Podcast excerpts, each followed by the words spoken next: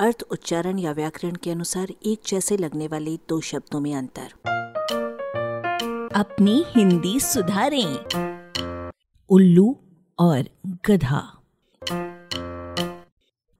उल्लू और गधे आजकल की ही शान नहीं है, ये उलूक और गर्दभ रूपों में संस्कृत के सुसंस्कृत काल से चले आ रहे हैं।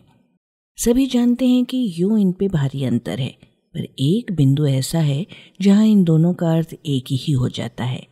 वो बिंदु है आदमी का बुद्धि के स्तर पर नीचा मूल्यांकन या गाली।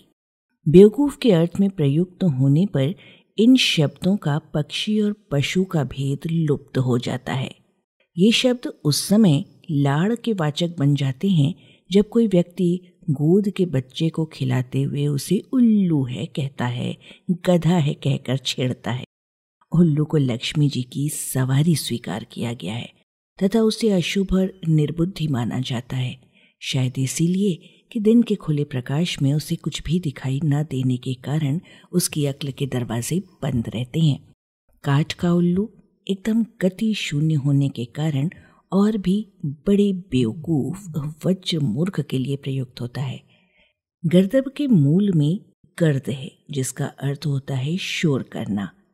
ये शब्द गधा रूप में विकसित होने के पूर्व गद्दह हो गया था प्राकृत में।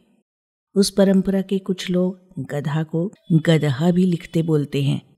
लेकिन भाई साहब, ये अच्छी बात नहीं है, क्योंकि गदहा का अर्थ वैद्य भी है, जो गद अर्थात रोग को हरने वाला होता है।